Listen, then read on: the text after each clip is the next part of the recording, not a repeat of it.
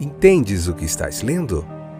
O podcast que te leva através das páginas da Bíblia, livro por livro, capítulo por capítulo. Uma exposição bíblica emocionante. Aperte os cintos e embarque comigo nesta viagem.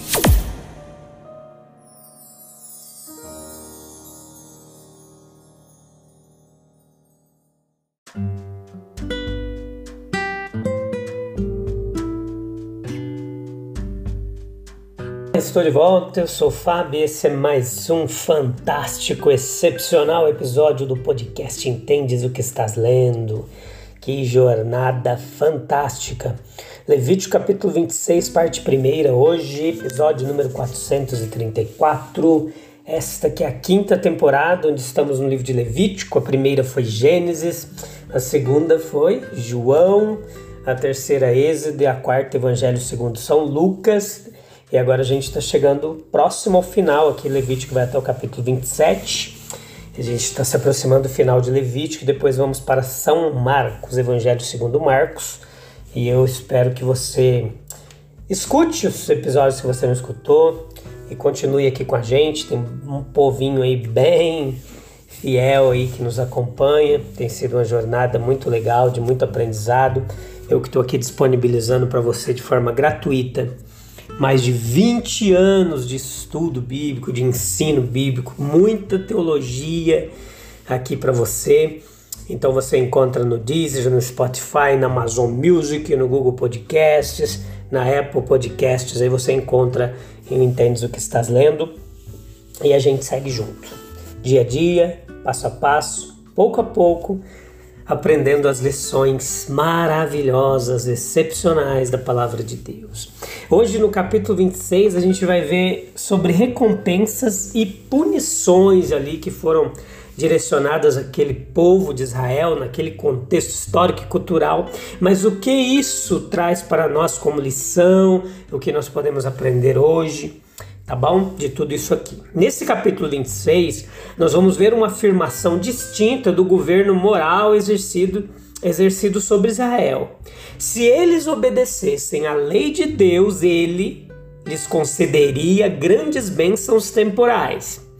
Se eles desobedecessem, ele lhes enviaria um castigo doloroso como consequência das suas más ações. Ele lhes enviaria, depois da desobediência, é, mesmo que eles se tornassem, se eles se tornassem devotos, se arrependessem dos seus maus caminhos, aí ele se lembraria dos seus pais, da sua descendência e da aliança com eles. Então receberia sua semente novamente. Veja que toda a questão aqui do texto bíblico, do ensino, consequentemente, está dentro do contexto do método do governo divino. Entenda. Tudo isso é levantado aqui em questão. E nessa lei, nessa linha aqui da lei natural, que é distinta do milagre, que ele se propõe a executar as suas decisões. Veja, se as pessoas se mostrassem obedientes à sua lei, então eles teriam colheitas abundantes, triunfo nacional, uma paz é, em consequente, consequência de tudo isso, um grande aumento populacional é, e o, o prazer ali, o gozo da, das ordenanças e da vida religiosa espiritual. Mas por outro lado, se o povo se mostrasse desobediente, eles teriam doenças, escassez, derrotas, devastação por animais selvagens, fome nas suas mais variadas formas terríveis. Então veja que se Deus executasse se Deus escolhesse executar as suas sentenças rapidamente, se a obediência obtivesse a sua recompensa imediatamente, se a desobediência recebesse a sua punição sem demora, então os homens não teriam espaço para perguntas e nem para o ensino, nem para a educação na lei de Deus, e consequentemente pudessem tomar uma decisão, uma escolha baseado aí na lei de Deus. Então veja que tal regu regula regulamentação, ó, vamos lá de novo, Tal regulamentação, sem dúvida, evitaria uma grande quantidade de mal no mundo, mas manteria os homens sempre crianças, nunca amadureceriam, nunca cresceriam.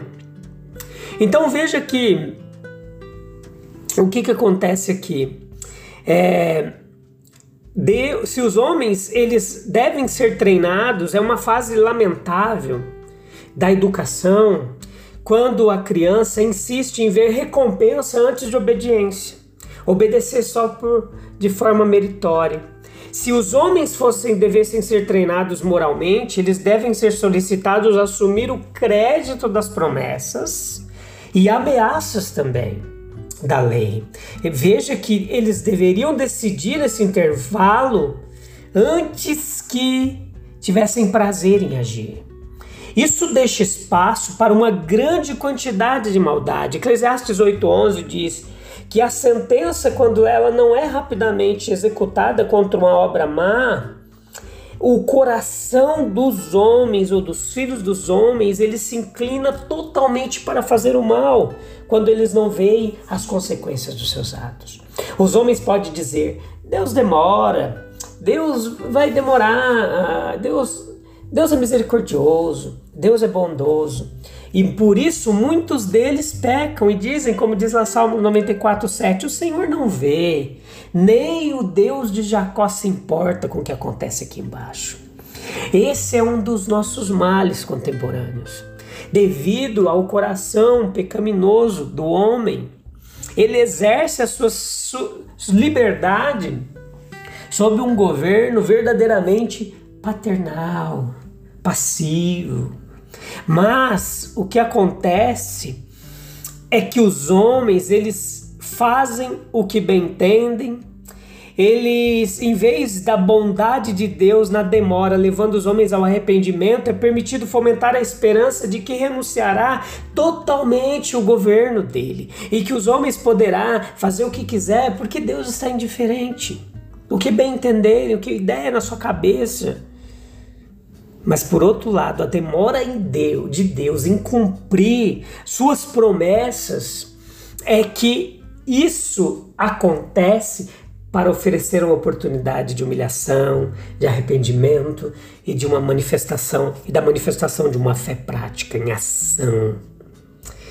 Veja que quando também quando os homens eles acreditam que ele será tão bom e severo quanto ele diz, eles se humilham sob a sua mão poderosa e suplicam o seu perdão. Quando também, como seus perdoados, eles tentam fazer o melhor que podem para obedecê-lo, então o atraso da bênção prometida permite que eles cultivem a paciência da esperança e assim completem o seu caráter. Se, portanto, há desvantagens por causa do pecado do homem de um lado, há grandes vantagens para o caráter humano do outro lado desse arranjo.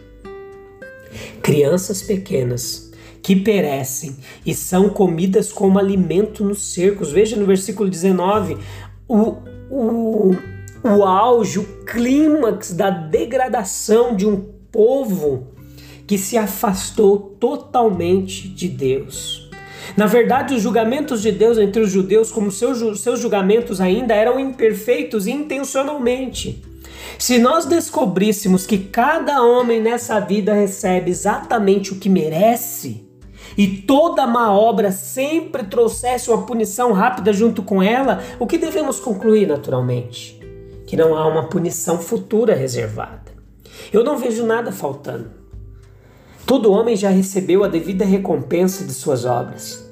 Tudo já está completo e, portanto, não há nada a ser feito no outro mundo. Esse seria o pensamento. Mas se por outro lado não houvesse punição imposta ao pecado neste mundo, poderíamos estar inclinados a dizer: Deus se esqueceu. Ele nunca interferiu entre nós. Não temos provas de seu ódio ao pecado ou de sua determinação em puni-lo. Ele se foi para longe de nós, nos deixou para seguirmos nossas próprias vontades e nossas imaginações. Mas entenda, meus queridos, o Senhor, ele contempla e vê a deserção judaica, que é o afastamento dos judeus, como praticamente certa, Deus já está no futuro.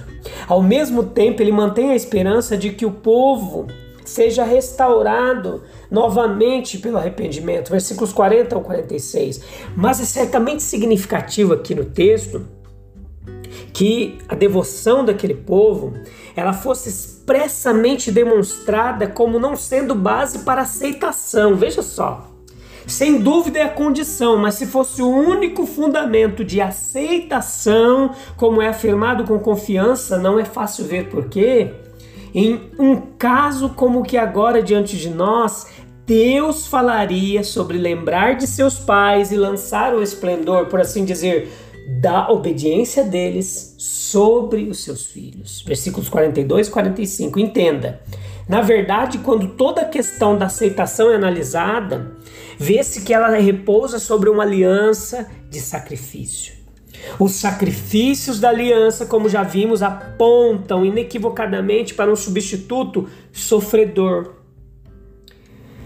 cuja glória, glória, os méritos devem envolver todos os aceitos. Em uma palavra, nós somos levados diretamente a Jesus. O Cordeiro de Deus, por cujo sangue nós somos redimidos e recebidos em relação de aliança. Aceitos no amado, nós temos o cuidado de abster-nos da própria aparência do mal, e no exercício de uma nova obediência, nós encontramos um poder triunfante concedido. Quando ouvimos os seus mandamentos, a nossa paz flui como um rio e nossa justiça se torna irresistível como as ondas do mar. Isaías capítulo 48, versículo 18 fala isso. Em 1 Timóteo capítulo 4, versículo 8, diz que nós achamos que piedade para a piedade para tudo ela é proveitosa, tendo a promessa da vida presente e daquela que há de vir. Então veja a bem-aventurança daqueles que se esforçam para andar em retidão, a bem-aventurança dos justos. Nas palavras diante de nós, no versículo 1 ao 3 desse capítulo 26, nós temos as qualidades dos justos descritas. Olha lá, veja comigo. Eles adoram Deus verdadeiro, eles não fazem ídolos ou imagens gravadas ou pilares para memorizar é, para memorizar vantagens supostamente derivadas de falsos deuses. Eles podem não adorar supersticiosamente as pedras memoriais que Jacó montou para comemorar as bênçãos de Jeová. Veja Gênesis capítulo 28, versículo 18 e compare com 2 Reis capítulo 18, versículo 4. Como isso acontece? Não. Eles respeitam a Jeová. Ele é o criador de todas as coisas. Ele mesmo existe por si mesmo. Ele nunca foi criado.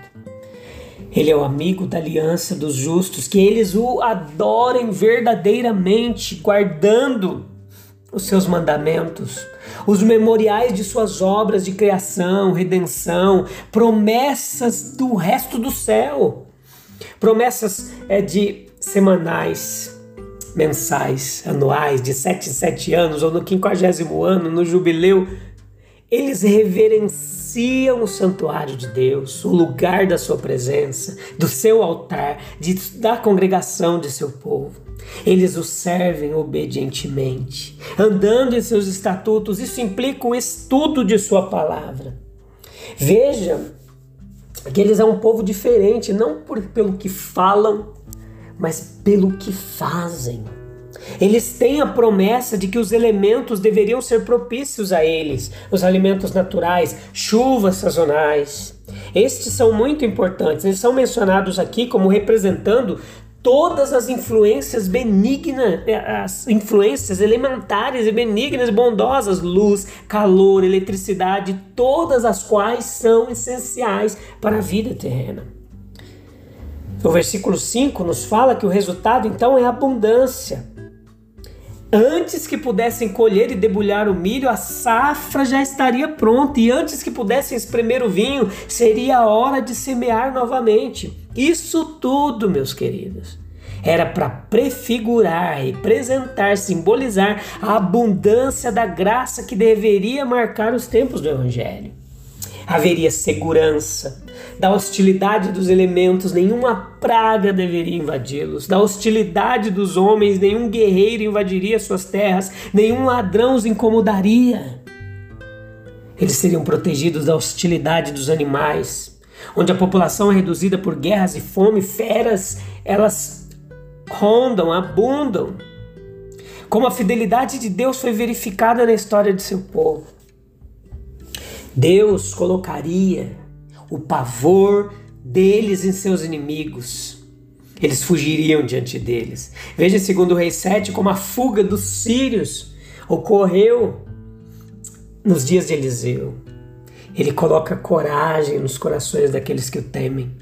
Testemunha as façanhas de Gideão, de Sansão, de Jonatas, o seu escudeiro, nos relatos das histórias bíblicas.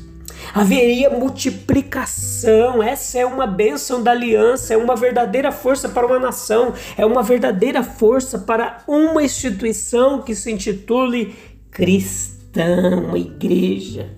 Mas fora da aliança, meros números podem ser um mal formidável. Veja que o favor divino seria manifesto. Eu terei respeito por vocês, é o que diz o texto. Compare com Hebreus 10, 38. O sinal do favor de Deus é a sua presença. O seu tabernáculo estava entre eles no deserto. Que milagres de misericórdia lhes foram mostrados então. Quão gloriosos foram os dias de Salomão quando a Shekinah ela entrou no templo. Mas o seu tabernáculo ele foi colocado também entre o seu povo na presença de Jesus, João capítulo 1, versículo 14. Mas eles não conheciam a bem-aventurança de seus dias. A glória do tabernáculo culminará nos novos céus e, nas nova, e na nova terra. Apocalipse 21, 3. Toda essa bem-aventurança foi prometida na emancipação da escravidão do Egito, versículo 13, mais plenamente manifestada na redenção por meio do Evangelho. Foi tipificado. Nós sabendo, como sabemos, quão difundida era a idolatria da época. Quão terrivelmente eles foram tentados, os filhos de Israel, a cair sobre o fascínio daquilo tudo. Não nos surpreendemos nem com a repetição, nem com a plenitude desse mandamento. Deus deixou bem claro para o seu povo e imprimiu a verdade em suas mentes com a forte ênfase que eles não deveriam permitir que nenhuma imagem visível se interpusesse entre eles e ele, nenhum ídolo, nem imagem esculpida, nem pilar, nem pedra. Meus queridos, a gente vai continuar falando disso e de outros assuntos no próximo episódio, ainda nesse capítulo, tá bom? A gente se vê lá. A gente vai. Esse capítulo 26 vai ser quatro episódios. A gente vai detalhar todo, todo o ensino aqui, tudo isso que a gente pode aprender e colocar em prática nas nossas vidas, tá bom? Um abraço, até breve. Deus abençoe. Tchau, tchau.